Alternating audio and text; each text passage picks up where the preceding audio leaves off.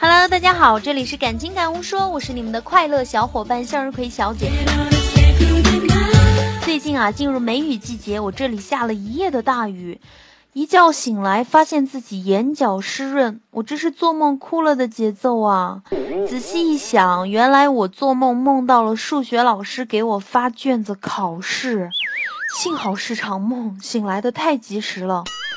所以，为了报复那些年一直不及格的数学卷子，我决定今天的节目来吐槽一下数学老师。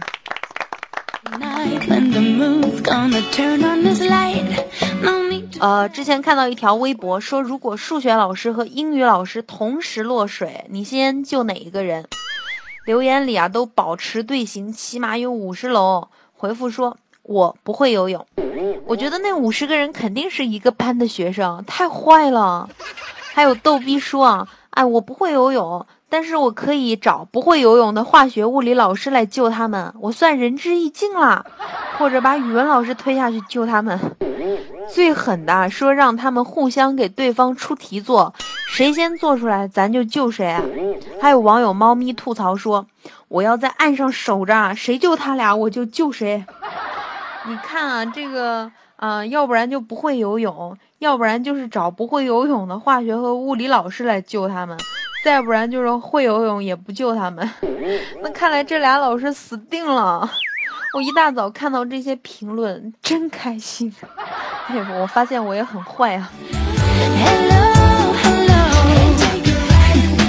上高中的时候，一天上数学课，数学老师突然说：“那个谁，你去那个哪儿，把我那个啥给我拿过来。”当时我们全班都一脸茫然啊！只见数学课代表飞一般的冲了出去，又飞一般的把办公室的数学卷子拿了过来。哎，我们都称他为骨灰级走狗。数学老师啊，特别感谢你赐我一帘幽梦，原谅我爱你爱的不够深沉。用一句话来评论你上数学课的样子，此条说说一发，引发众多网友参与啊！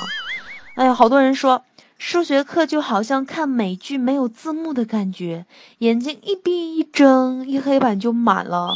还有数学老师带领我们遨游数学的海洋，最后都是他自己上来，我们淹死了。还有说数学课就是一个人的狂欢，一群人的寂寞。看到这些评论。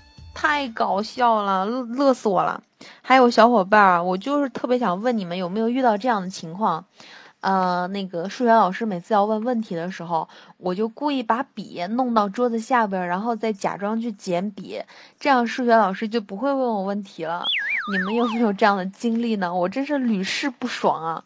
然后还有一回，居然是数学老师帮我捡的笔，吓尿了。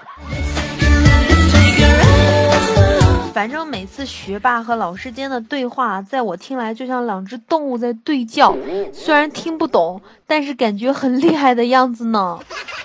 呃，对于数学课，我最后再说一句话，就一句话，爱过。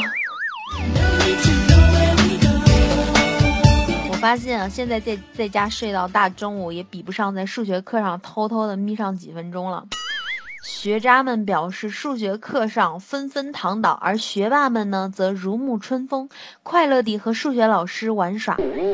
每个人都有每个人的长处、短处，发掘潜力，坚持努力。学渣们也会有春天的，呃，比如说我吗？哎，我特别不想承认我是学渣呀。我想对教过我的数学老师说，其实我真的很爱你们。到今天，我一直觉得数学好的男人很聪明。我一个同学跟我说，初三的时候，他们班数学老师到年龄退休了，给他们上了他人生当中的最后一节数学课。同学说他真的很敬业、很认真呢，作业试卷都批改的仔仔细细。下课的时候，全班就突发性的起立对他说：“谢谢老师。”他也深深地鞠了一躬全班掌声雷动那个画面印象太深刻了。我听了呢也很感动所以真的要感谢每一个出现在我生命当中的数学老师我确实让你们费心了。希望你们能把学弟学妹们教好好吗？给你们点个赞鼓个掌。嗯。今天下雨所以节目做了超长版啊因为不能出去玩儿但你们可以在家听我的节目吗？对吧？好感谢各位的收听希望你们周末愉快。